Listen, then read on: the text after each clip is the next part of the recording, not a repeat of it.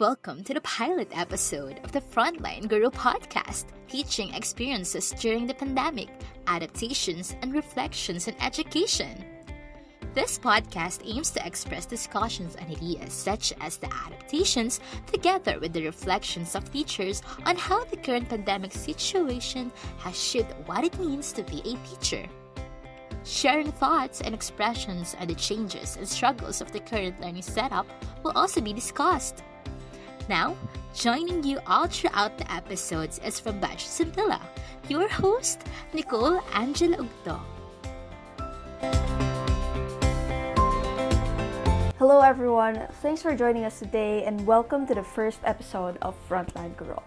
As we discuss the challenges brought by the pandemic in the educational sector and tackle the reflections of our frontline girls in this podcast, in this episode, we will delve into the effects of the pandemic to the educational sector as to how preschool students are adapting with the transformation in the learning setup and how learning with these children during the situation has been bringing out new reflections as a teacher.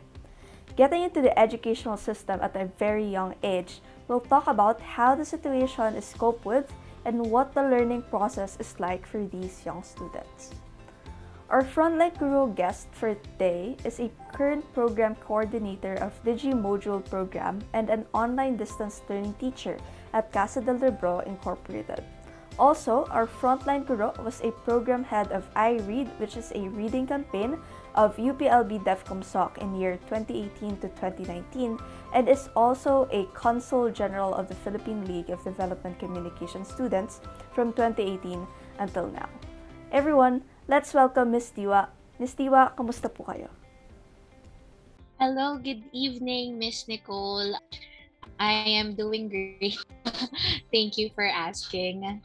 Bago po tayo mapunta sa mismong mga tanungan, ano naman po yung mga pinagkakabalahan nyo recently? I am currently, yun nga, as you have said from my credentials, I'm currently teaching. I am an online distance learning teacher and an online homeschooling provider. We let uh, the parents no be the frontliners naman sila yung magiging uh, teacher ng kanilang mga anak pagdating sa kanilang pag-aaral. So what I do is I guide them, I coordinate their concerns with our administrations and all that. Yun. So primarily yun yung ginagawa ko and of course um ano pa ba I I also teach actually but hindi subjects uh, or hindi mga subject um what do you call this?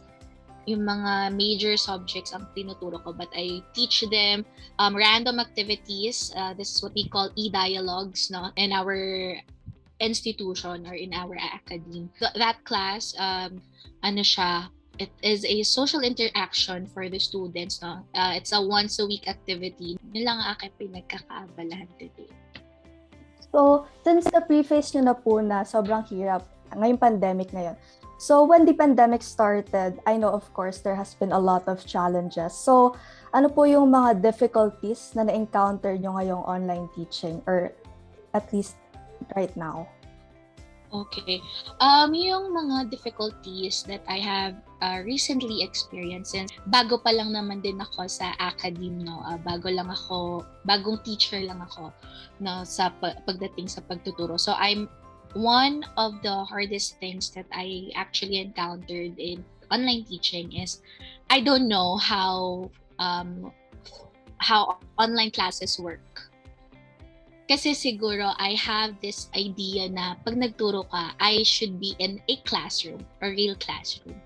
No? So mahirap na syempre I will be talking to different students from different walks of life and hindi ko ma hindi ko alam, hindi ko makikita makik, hindi ko sila makikilala agad based on my first impression kasi I don't have a physical interaction with them.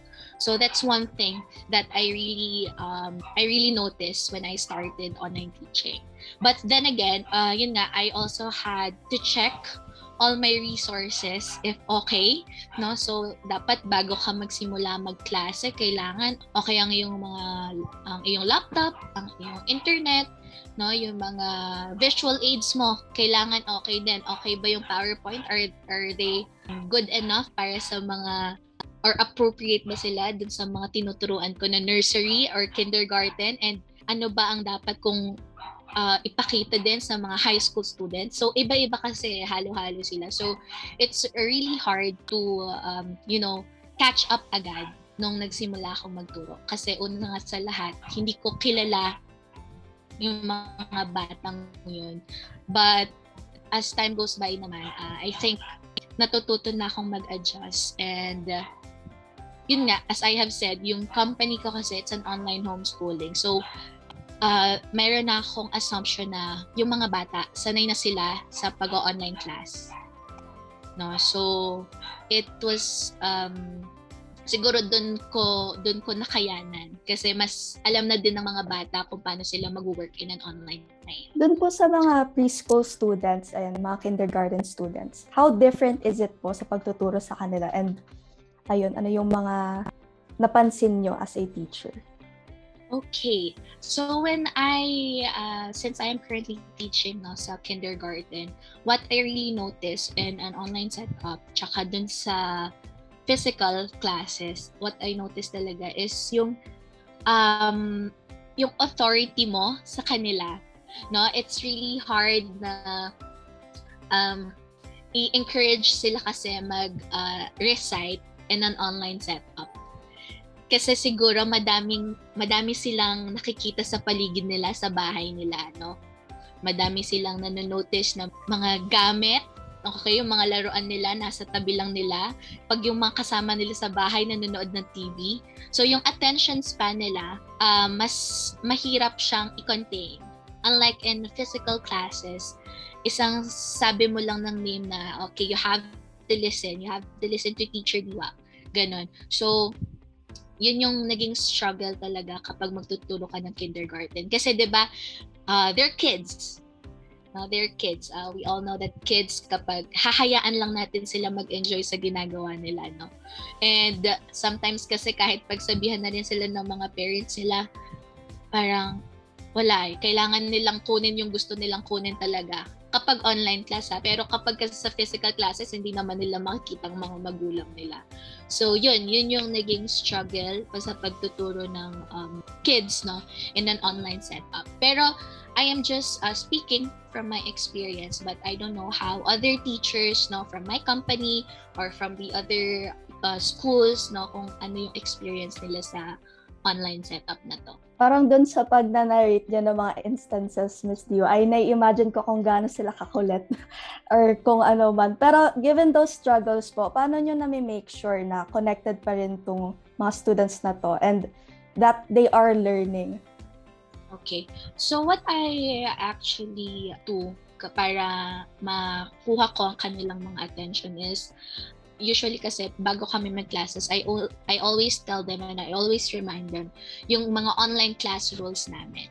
No, we have online class rules that we need to follow. And if nakaka siguro strike 2 or strike 3 na yung bata, this is the time where I coordinate with their parents naman. No, na uh, I will always tell them na ano po, um, paki-check lang po sana si, si ganito or para malaman natin no kung okay lang ba siya or kung nakikinig pa ba siya. And I would always tell my uh, students naman na I think you are old enough.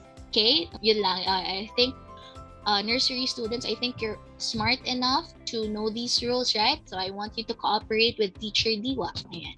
And they would totally agree.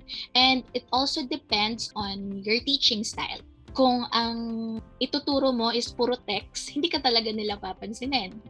No, yung sa PowerPoint hindi ka talaga nila papansinin. So you have to add pictures, you have to add visual presentations such as gustong-gusto nila yung mga videos, no, yung mga pa-icebreakers natin, yung mga sasayaw sila during uh, online class. And syempre yung mga activity natin, no, like for example, yung mga drawings, okay drawings and sometimes we play games and pag naman nakuha mo na talaga yung mga interest nila doon sila nagiging connected sa akin. And based from my experience, all my students naman, they are all participative and napagsasabihan sila. And even though if may mga times naman na hindi nakikinig, uh, their parents are there to help me. Because again, it's an online homeschooling. Partners namin ang kanilang parents sa pagtuturo. So that's exactly is it. Since ito po ay isang online homeschooling, so sa tingin niyo po ba, even if,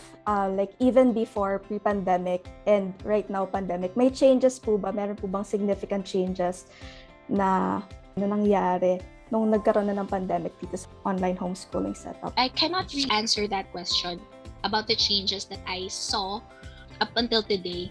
Kasi pumasok ako sa institution, pandemic na siya. Pandemic na. So I really can't compare. And siguro masasabi ko, isa yun sa mga struggle ko as a teacher, as a colleague. Since I am working from home, hindi ako nakakapunta ng office. Kung pupunta ako once a month lang. Tapos minsan may ECQ pa, may GCQ pa, or kahit anong quarantine protocols na yan. Hindi ko siya masabi kasi I only coordinate with my colleagues through group chat. So yung mga gusto kong itanong, feeling ko masasagot lang siya kapag nag-meet na kami in person. So it's very, yun yung isa sa mga struggles ko and kaya nasabi ko na yung mga changes na nakita ko pre-pandemic or na yung pandemic, hindi ko siya masasagot talaga. I see po. So, with regards po dyan, so, since na-preface na yung, yung roles ng parents and guardians, so, kamusta naman po sila or paano po yung interactions niyo with the parents or guardians this learning setup? Actually, uh, they're having fun no, teaching their kids at home um, mas kampante sila na sila yung nagtuturo. And uh, if may hindi naman talaga sila alam, sasabihin nila sa akin, no, the, like, teacher, is this answer correct? Parang iba po kasi yung nabasa ko sa ganito. Mga ganong tanong, no? And then, syempre, as teacher, I would answer her or him based from what I know. Pero since I am the coordinator, kailan ko pa rin siyang i-coordinate sa mas nakakaalam pa. I would consult my um, co-coordinators from the from different programs. I would consult those people or from the admin, no, yung mga gumagawa ng aming mga visual aids, ang mga lessons namin. Doon ko sa kanila kino-consult para ma-verify lang. That's my relationship sa mga parents. And yun, uh, masaya naman yung mga magulang, no. At uh, program ko na hinahandle kasi ngayon, they are the parents are free to modify, to choose the lessons that they are going to teach to their children. So, very flexible yung program namin. Hindi gaano kahirap, no, na pumili ka ng mga lessons. Kasi kung ano yung pipiliin, ayun. So, yun yung situation ng mga parents ko ngayon. Given those po, um, ano po yung naisip yung advice for the parents or guardians of these students right now? Or like just a message? My advice would be is to just enjoy what they are doing, no? Sa, lalo na sa pagtuturo. Kasi very important yun eh. As natuturuan mo na yung anak mo, nakikita mo na rin yung progress niya from the very beginning up until today. So, yun, i-enjoy lang nila And if they uh, have questions, I think the teachers are there to guide them naman. So, I think we got their backs. So, ayun po, no, Miss Diwa. Nasabi niyo na po kanina na parang pumasok kayo dito sa setup na to, pandemic na. Pero, ano po yung mga realizations na na-obtain nyo sa dito sa remote learning that you wish you knew since you came po from a face-to-face learning environment before? The realizations. Ang realization ko lang dito is that our educational system right here is madalas nasa ano siya eh. Ang napansin ko ha, nasa mga privilege lang siya. Our education right now, our state right now, no, nasa para lang siya sa mga pribilehiyo. Okay? Because online classes, of course, hindi ka makakapag-online class nang wala kang gamit. 'Di ba? Isa 'yon. And alam naman natin kung gaano kamahal ang mga resources na ito. Uh, magkano ba ang laptop ngayon? Maybe you could buy you could purchase a 15,000 peso laptop na, pero enough ba 'yon para lang sa online homeschooling mo? Syempre may internet ka pa. Tapos nagbabayad ka pa ng kuryente, 'di ba? So tapos yung pagod mo pa, yung mental health mo pa, na you cannot go out, you cannot be with your friends right now.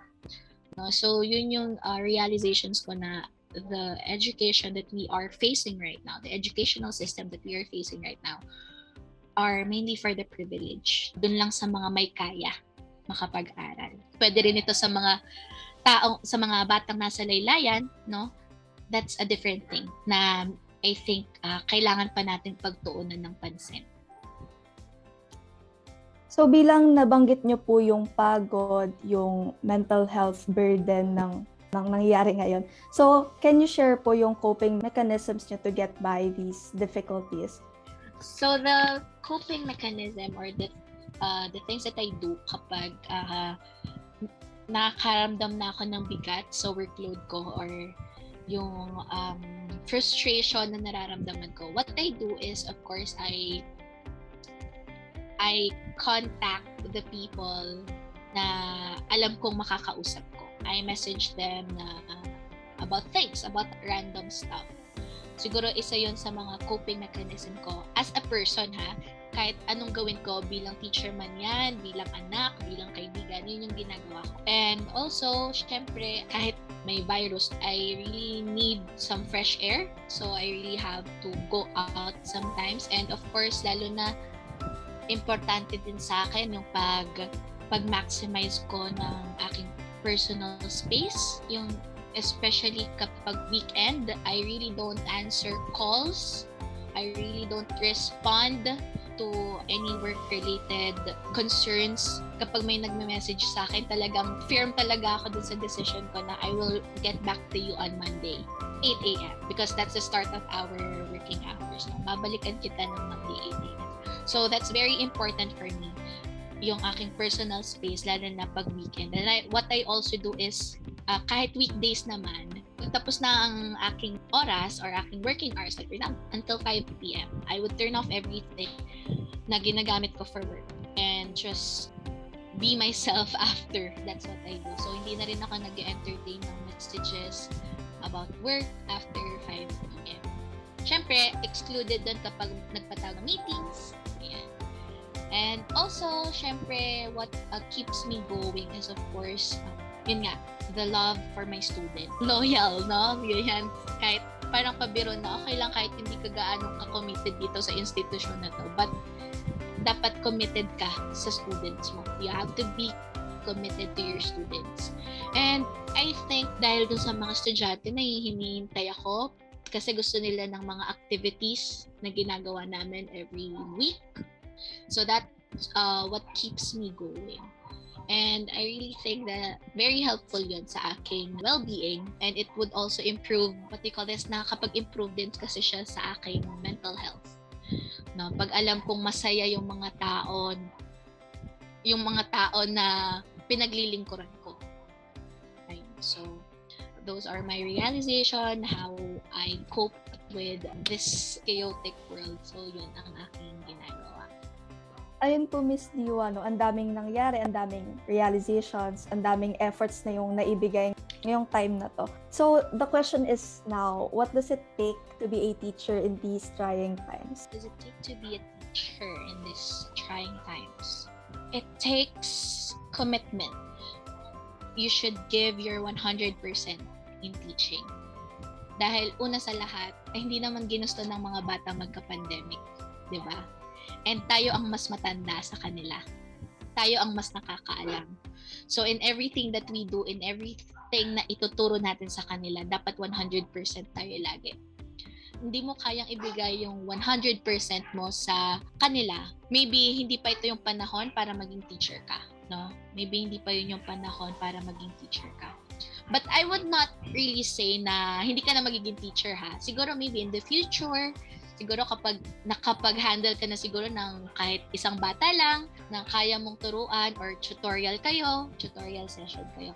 So, I think kailangan mong i-offer talaga yung commitment mo and yung time mo sa pagtuturo sa mga bata. Ayun, I think that's what I really I have to say about with your question. Yun nga po, no, sabi nga din nung isang teacher na kakilala ko, parang teaching is the hardest job in the world. So, ayun po, yun nga, halos dalawang taon na yung pandemic, may mga nagbago po ba sa beliefs nyo about teaching as a profession given from before to now? Um, actually, uh, to tell you this honestly, no, wala talaga sa plano ko ang magturo. As in, wala. But I think I would believe that it was fate na nagdala sa akin dito sa pagtuturo. Because, as, dun nga, di ba, I was a um, program coordinator of IREAD from UPLB Devcom. So, naging program coordinator ako. So, what we do there is we also teach. No? And then, ang thesis ko is about education as well, which is the alternative learning system. Tapos, nung wala pa akong trabaho, tinutulungan ko yung mama ko kasi my mom is also a teacher. Tinutulungan ko yung mama ko sa tutorial nung wala pa akong work, wala pa. Nung kakasimula pa lang ng COVID, ng pandemic. And then, one day, parang sobrang frustrated na ako kasi wala akong ginagawa. So, I had kahit hindi pa ako, wala pa akong hawak na diploma noon. Hindi pa ako ina-announce na graduate of BS Development Communication. Ang nangyari kasi noon parang um, sobrang frustrated ko. I had to apply in several companies, no? And the least talaga na pinag-applyan ko sa mga nakikita ko sa mga uh, working sites, what you call this, yung mga job street, LinkedIn, no?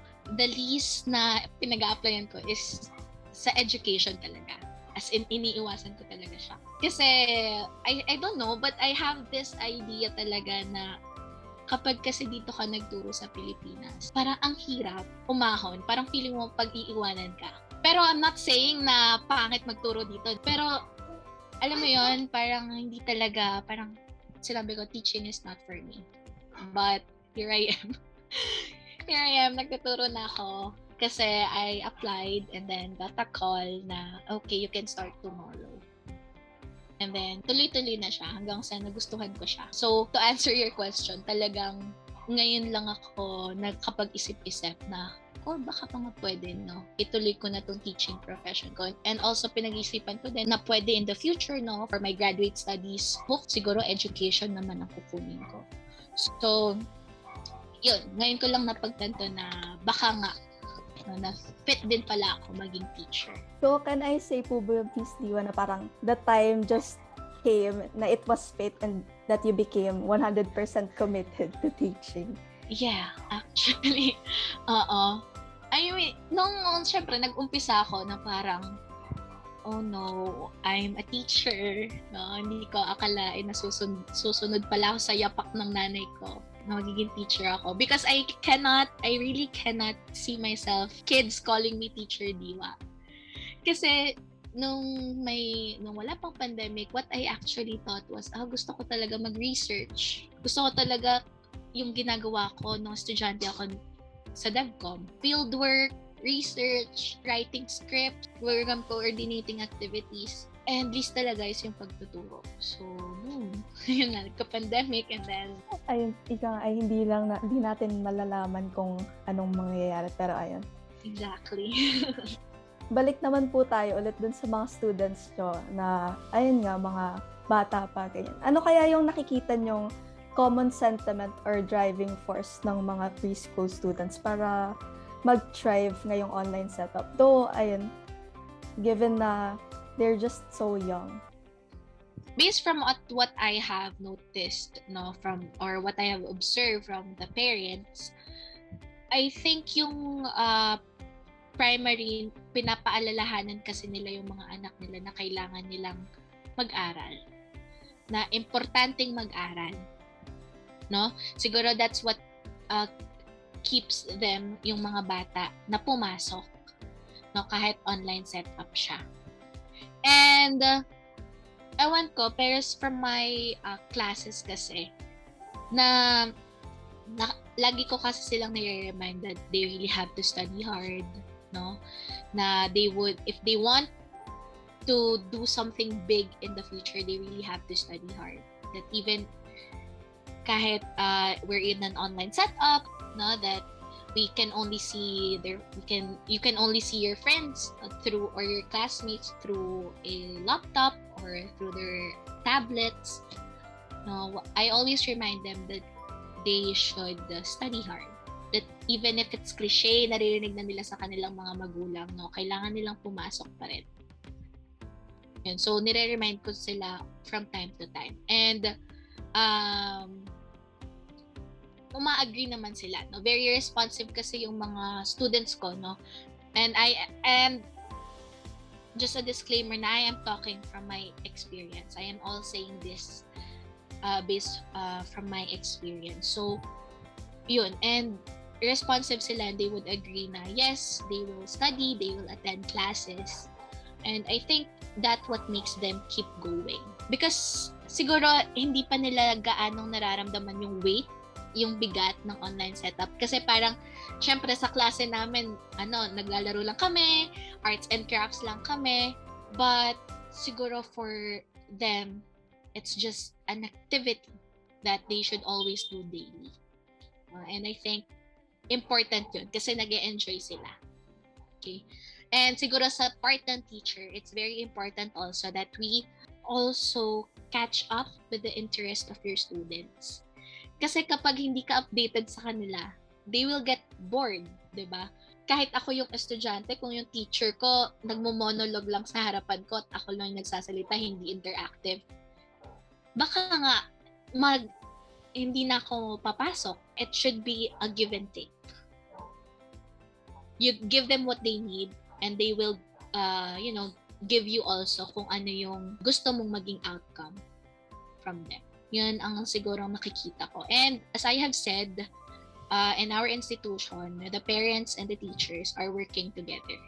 So, mas malakas yung foundation na laging may nag-remind sa mga estudyante na kailangan mong mag-aral. Kailangan mong pumasok sa eskwelahan. Ayun. So, that's what uh, we do and that's what i have observed from my students from especially from the kindergarten very nice to share that na even how cliche it is we all have to study we all have to utilize education but also it has to be give and take so moving on po sa like a different conversation na parang based on your experiences with this pandemic how is Philippine education being handled by the government then? About the government, the Philippine government, or how they handle our educational system. I think there are a lot of things that uh, needs to be done pagdating sa ating uh, sistema, especially sa uh, part ng teachers at part ng students. Although, syempre, primarily ang ating educational system, umiikot lang naman sa dalawang yun, di ba? Teachers at students. So, pagdating sa teachers, I think they deserve more. I have met a lot of teachers who rarely speak about their salaries. I don't know if nabababaan ba sila, but sa dinami-rami kong na-meet na teachers, lagi silang merong mga side hustle, meron silang mga late night shifts sila sa ibang companies. And that really says a lot about our educational system. So, ibig ba sabihin nun na nagsa-sideline sila, may dami silang side hustles, ibig sabihin ba nun, mababa lang ang kanilang sweldo? And that made me question the Philippine government. Nako-compensate ba ating mga teachers? Compensated ba sila? Nabibigyan ba talaga sila ng credit? Or kulang pa. So, yun yung mga pinag-iisipan ko. And uh, based on the situation right now, madami pang kailangan talaga. Madaming problema. Especially that most of our teachers, they use their own pockets para sa pambayad ng kanilang mga internet sa bahay para maturuan ang mga estudyante. Yung laptops, yung mga tablets nila, pagpiprint ng mga modules, I think yung ibang teachers sa sariling bulsa nila yun investment yun para sa mga teachers. Pero, nako-compensate ba sila doon? What do you call this? The term na parang inaabonohan nila tapos hindi naman nababalik sa kanila. So those are the things that I usually hear. Yung mga nababasa kong opinion or editorial sa mga news sites, sa mga newspaper, no? yun yung mga nababasa ko. So, yun. I think that's how I see our government right now, no? Kulang pa.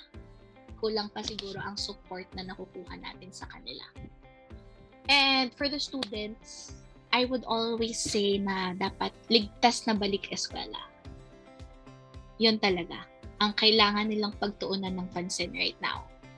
And uh, as I have mentioned earlier, yung mga batang hindi naman gaano ka-privilege, hindi nabigyan ng enough resources to do their online classes, ano yung mga kailangan nilang gawin? Kailangan pa ba nilang mag-aksaya ng 50 pesos para sa isang gigabyte na data para maka-attend ka lang sa isang klase sa isang araw? Kulang pa yon. So, nasusuportahan ba yon ng ating government? These are the questions that I actually want to ask.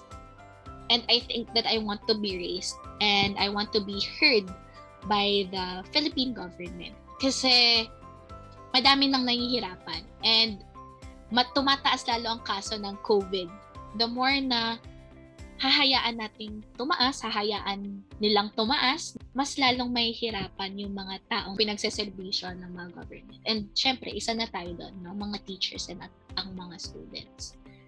Ayun, so I think that's what I can only say about the Philippine government handling our educational system. So, dun po sa lahat na napag-usapan po natin ngayon, ano po yung world na na-envision nyo sa educational sector after the pandemic? And kung ano po yung mga gusto nyong makitang mag-improve or ano yung gusto nyong mag-change? When I was uh, still an, an undergrad, I was always taught by my organization na dapat kapag magko-call ka ng action about our educational system, dapat lagi siyang nationalistic, no, scientific, and mass-oriented. Dapat libreng edukasyon para sa lahat, di ba? At ang pag-aaral natin hindi para sa ibang bansa, para sa Pilipinas. And syempre, scientific, no, we base on facts, we base on statistics para mas mapaganda lalo ang ating edukasyon dito sa Pilipinas. So, that's what I want to see after pandemic pero kung kaya naman talaga nilang gawin, 'di ba? During the pandemic, why not? Kung kaya nila tayong suportahan. I think kaya nila eh. But there are just some, right? I think some people would agree with me na there are people talaga na who will not let that happen. But I am still hoping, I am still, you know, seeing lots of good things na pwedeng mangyari in the future.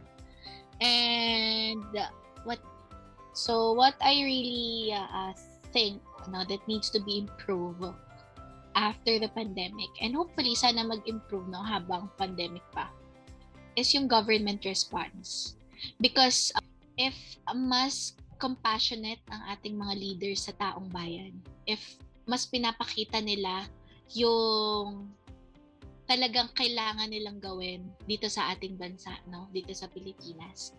I think everything will follow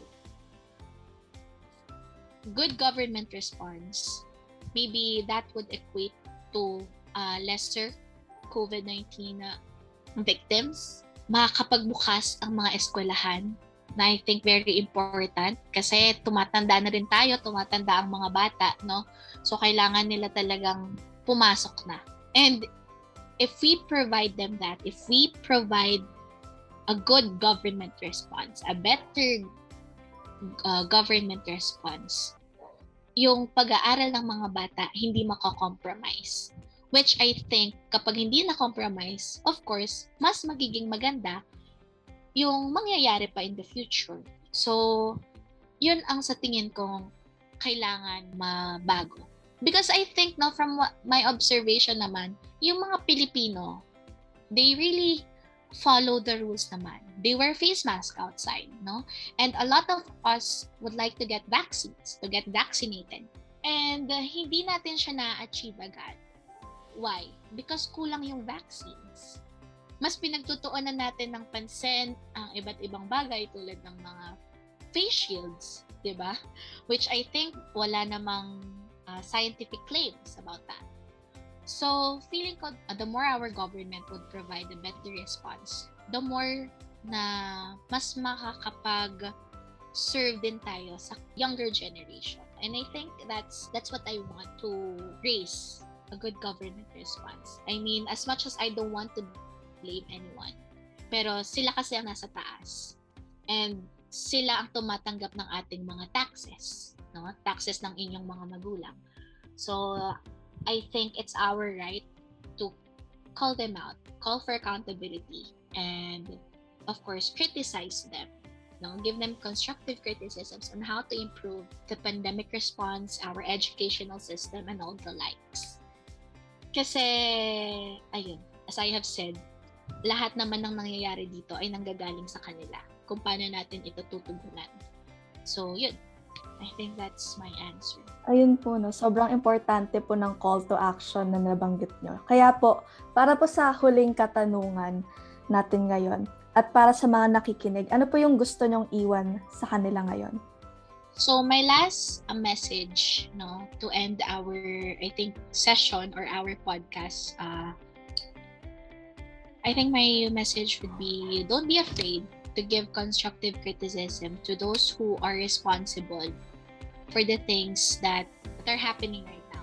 We give credit to where the credit is due sa ating mga medical frontliners, no, sa ating mga delivery riders.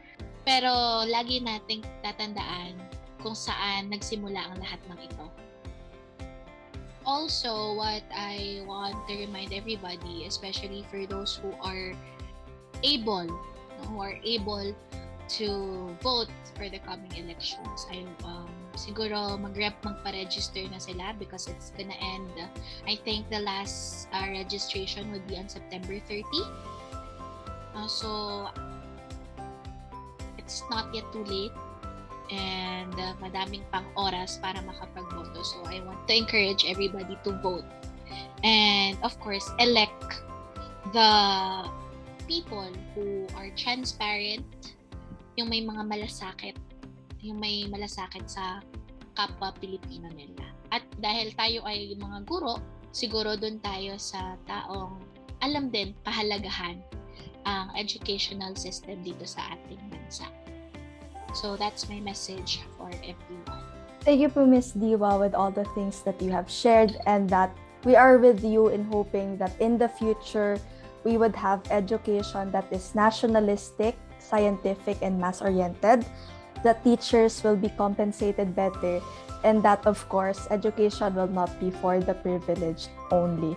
So now, to present the Certificate of Appreciation, UP Guro Mathematics and Science Teaching Society presents this Certificate of Appreciation to Diwa J. Velasquez for sharing her wisdom and experience during the National Teachers Month NTM 2021 with the theme Gorong Filipino, Katuwang sa Hamon, Kasama sa Pagbangon, held from September 5 to October 5, 2021, given this day. This was signed by our event heads Vincent Gabriel Siusto and Alan Christopher Estabilio, and also by our president, Daniel Monica Saniel. So thank you so much, Ms. Diwa, for this very insightful podcast. Thank you very much, UP Guru. Frontline Guru Podcast is also brought to you by the PNU Math Club, PNU Biological Society, Science Wizard Society, and in partnership with Philippine Normal University, United Nations Educational, Scientific, and Cultural Organization Club, the UPLB Com Art Society, the Circle K International Club of the University of the Philippines Los Baños, UP Genetic Researchers and Agricultural Innovators Society. So that's it for our first episode. Hoping that you were also able to delve with us with the reflections of our frontline guro with the current learning setup of preschool students this pandemic and on the insightful information from our frontline guro. For more updates, visit and follow our Facebook page, UP Guro Mathematics and Science Teaching Society, and our Twitter at UP Guro 2005. Thanks for tuning in and see you on our next episode.